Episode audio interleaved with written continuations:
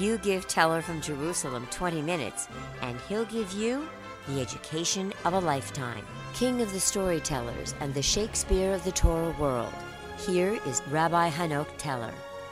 Hello out there in podcast land. Welcome to Teller from Jerusalem, and I am your host, Hanoch Teller. In our last episode, we talked about how the British used the lame excuse that they cannot allow Jewish refugees to come to Palestine for fear that there might be spies among them. We highlighted that the Americans applied the very same ridiculous excuse to keep Jews out of America when they desperately need to escape the ovens of Europe during World War II. In the summer of 1942, the SS Drottningholm set sail carrying hundreds of desperate refugees en route, from New York, en route to New York City from Sweden. Among them was Herbert Karl Friedrich Bahr. He was a 28 year old from Germany who was seeking entry into the United States. When he arrived, he told the very same story as his fellow passengers that he was a victim of persecution and he wanted asylum from Nazi violence. However, ay, ay, ay, ay, ay, during a meticulous interview process that involved five separate government agencies, Bahr's story began to unravel. Days later, the FBI accused Bahr of being a Nazi spy. They said that the Gestapo had given him $7,000 to steal American industrial secrets, that he posed as a refugee in order to sneak into the country unannounced. His case was rushed to trial, and the prosecution called for death penalty. What Bahr did not know, and perhaps he didn't even mind, was that his story would be used as an excuse, underline excuse, to deny visas to hundreds of thousands of Jews fleeing the horrors of the Nazi regime. But in the court of public opinion, the story of a spy disguised as a refugee was just too scandalous to resist. America was already months into the largest war the world had ever seen.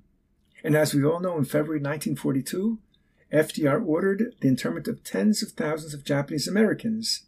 There was fear everywhere, and he used it to his great advantage. I'm talking about FDR and his cabinet.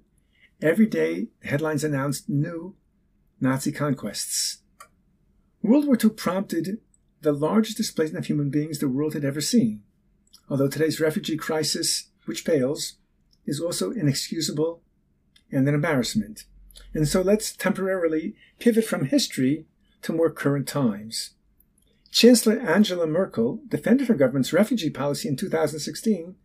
That was just days after asylum seekers carried out three attacks across Germany, which renewed the national debate in Germany over accepting these refugees, which they'd accepted one year before, over 1 million people fleeing civil war in Syria and unrest elsewhere.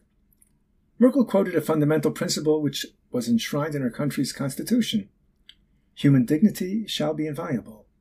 And Chancellor Merkel added, These principles mean we will give asylum to those who are politically persecuted, and we will give protection to those who flee war and expulsion according to the Geneva Refugee Convention.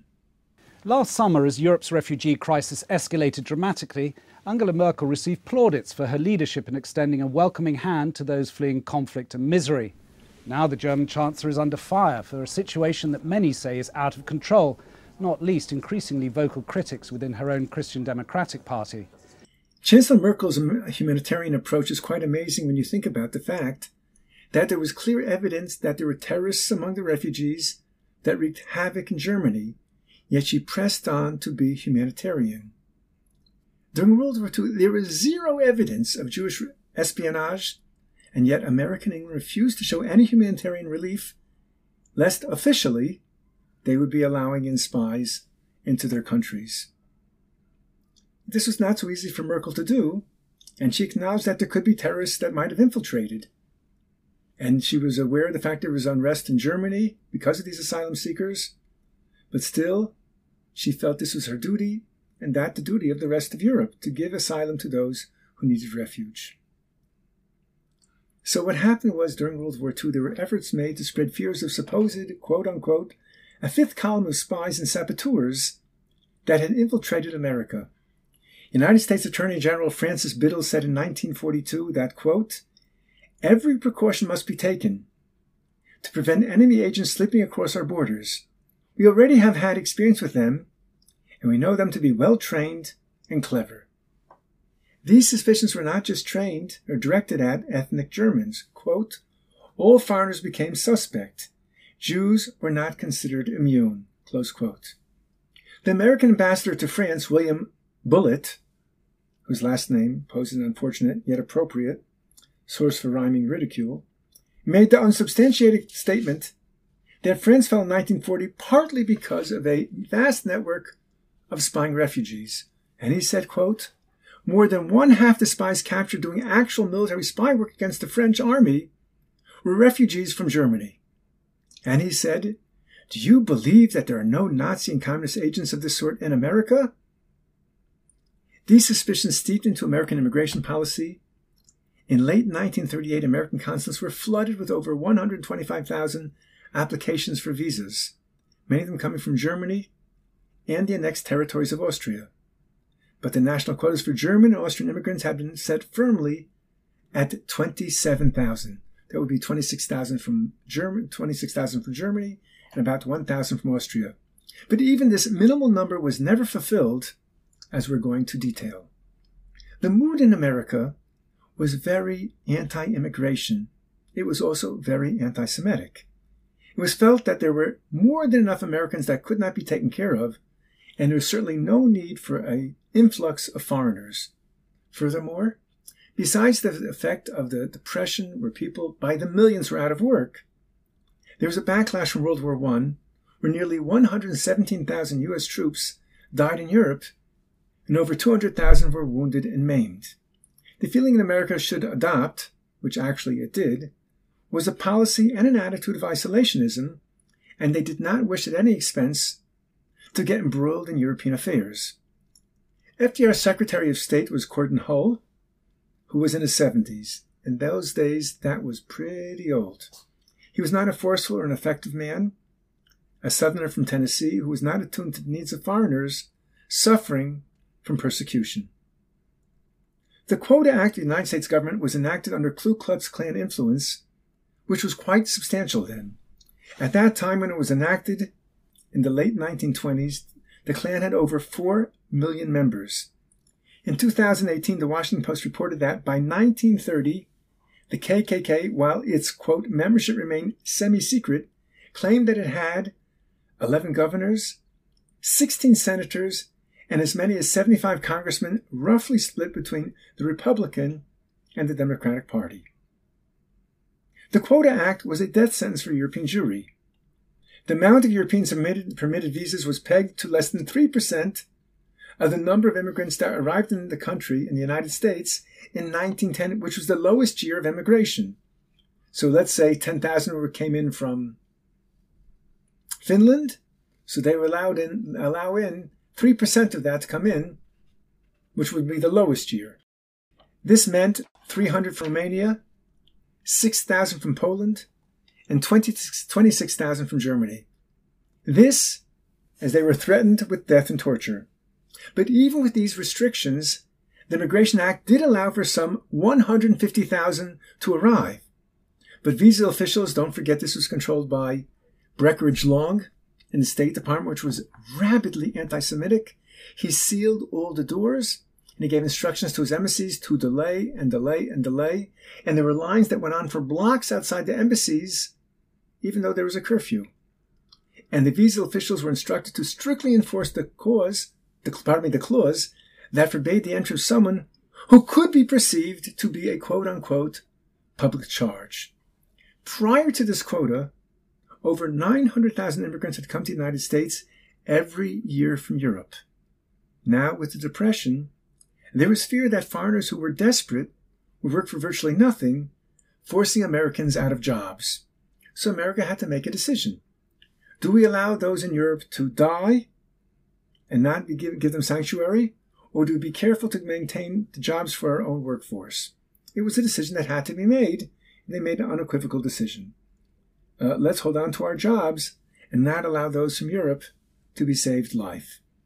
Immigration with these restrictions was allowed to be 150,000, but it plummeted to 35,000. Jews in York protested, but the State Department replied that it was essential to maintain all of the limitations to prevent criminals, communists, spies, and anarchists from flooding the borders. how similar does this sound to the same excuse that the British offered now to allow desperate Jewish refugees into Palestine? And that was but one clause that Jews shouldn't be a public charge in America, or any foreigner came. They could always say that you're not allowed in, even though the quota will allow numbers to come in. But if they throws a, a threat of being a public charge, they will not be allowed in. And of course, the doctors, the accountants, the attorneys of Germany placed a great threat of being a public charge. These are people that would be gainfully employed. They were gainfully employed, and they'd be happy to do any work, even sleep, even sweeping the streets. Yet there's a threat of a public charge, and the State Department refused them entrance into America. And there was another clause, aside from being a public charge. The other obstacle was that Jews, and I'm not going to detail every one of these clauses, that no one is allowed to come to America if their passage was paid by either a corporation or an organization.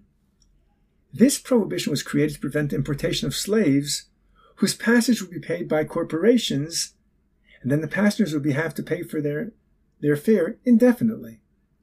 I mean, this happened obviously for the most classic slaves and even for sex slaves of our day. There's a fear that if they're paid for by a corporation, then they'll be indentured forever.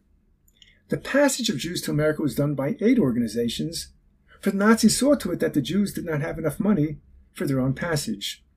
One billion Reichmarks had brought the German Jewry to which the Jewish community had been penalized to pay for Kristallnacht, already brought the indigent Jews of Germany to suffocating poverty. The State Department used this catch 22 clause to refuse visas to Jews. Hitler was well aware of the American policy and accused the U.S. of preventing Jews that are unwanted from entering its borders. Saudirik condemned Germany for disposing of that, which it itself, which the United States would not accept. FDR's position was that the letter of the law must be upheld, and he was not about to convince Congress to alter the law. But the brutal irony is that the law did not have to be changed.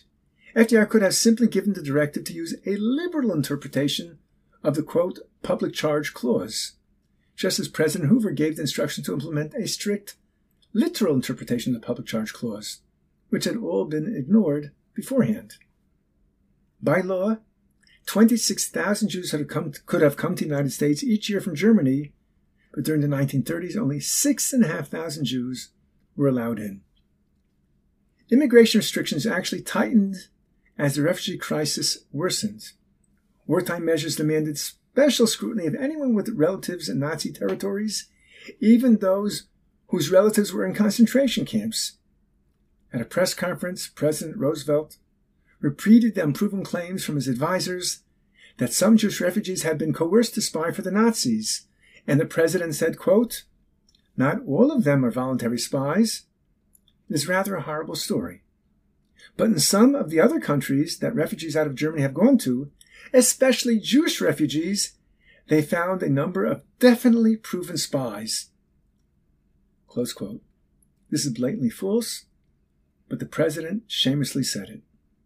As historian Deborah Lipstadt points out, the State Department could not cite a single instance of forced espionage, not a single one. But these voices were drowned out in the name of national security. Government agencies like the State Department used spy trials as fuel for their argument against accepting refugees. But late in the war, government whistleblowers began to question this approach. In 1944, the Treasury Department, that was headed by Henry Morgenthau Jr., I think we've had occasion to speak about already, released a damning report initialed by lawyer Randolph Paul. There were four hard nosed Christian lawyers. One was Randolph Paul, one was Josiah Dubois, who later became a law professor in some university. Uh, I don't remember the other two names. Anyways, this is what lawyer Randolph Paul said, quote, I am convinced on the basis of the information which is available to me that certain officials in our State Department, which is charged with carrying out this policy, have been guilty not only of gross procrastination and willful failure to act, but even of willful attempts to prevent action from being taken to rescue Jews from Hitler. According to historian Deborah Lipstadt, the State Department's attitude was shaped by wartime paranoia and downright bigotry. All those things they feed into the sphere of the foreigner. It was only thanks to Treasury Secretary's report, that of Henry Morgenthau Jr., and thanks to those strong minded, courageous Christian lawyers that worked for him, that Roosevelt finally formed a new body, the War Refugee Board, that was funded by American Jewry, that belatedly accepted tens of thousands of Jewish refugees. But by that time, millions of Jews had already been murdered in Europe, and Teller from Jerusalem may yet deal with that clandestine Treasury report commissioned by Treasury Secretary Henry Morgenthau Jr.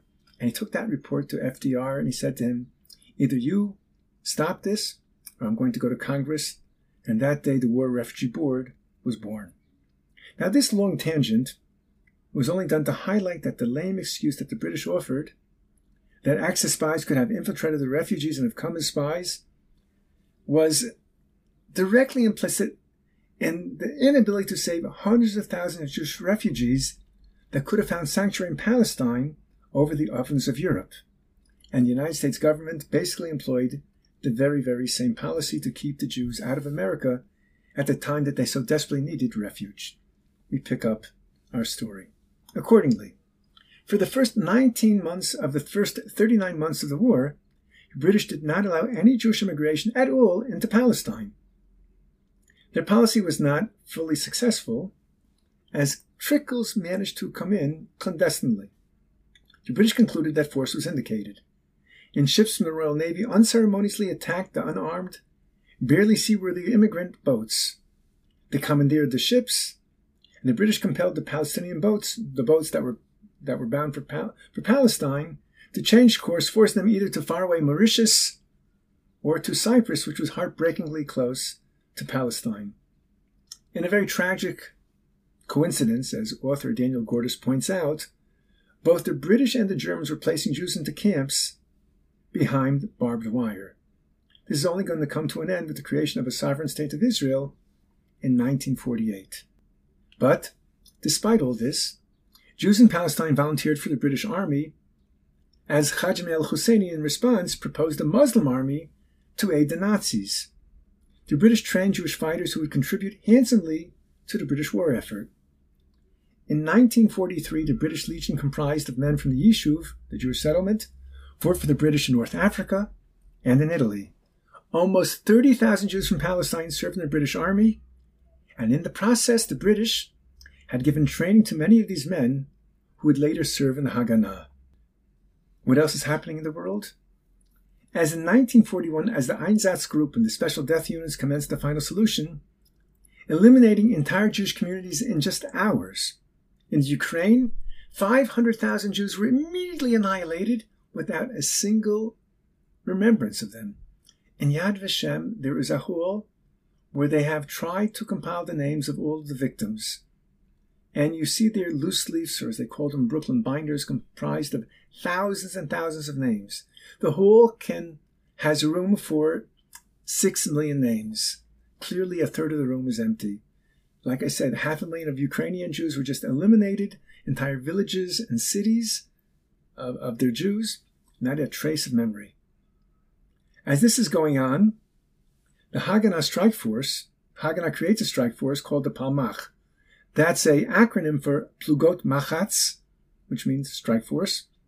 Now, initially, the Palmach was intended to be an elite unit to prepare for a German invasion, and it attracted the best and the brightest in Palestine. The fear of a German invasion was a very real fear, because uh, Rommel, the Desert Fox, a name the British had given him, had already well infiltrated so deep into Africa, they were already in El Alamein, which is basically just a railroad station, deep in the middle of Egypt. In 1942 to 1943, the British helped train them. I'm talking about the Palmach. It started with just 100 men, but by May of 1948, it had already 2,100 well trained fighters. And there were, so to speak, in the reserves, another 1,000 that could be drafted to this unit, and they formed the highest echelons of Israel's military. So we're going to pick up next time with where Rommel was in Egypt and how the Palmach is getting ready to deal with them and protect themselves, realizing they cannot hope and bank on assistance from the British. Thank you for listening. Thanks for listening to Teller from Jerusalem, where this series takes an intelligent and thought provoking look at the past in order to acquire a perspective on the present. Spread knowledge by giving us a five star review and tell your friends to subscribe. Join us next time for a brand new episode, and be sure to visit tellerfromjerusalem.com where you can find more details about the show and other useful information. Check out the site store, and just by inserting the TFJ code, you receive an additional 10% discount off the already very reduced prices of all Hanoch Teller products, books, lectures, and documentaries. And remember, don't forget, you can get Teller from Jerusalem on any podcast platform or go to tellerfromjerusalem.com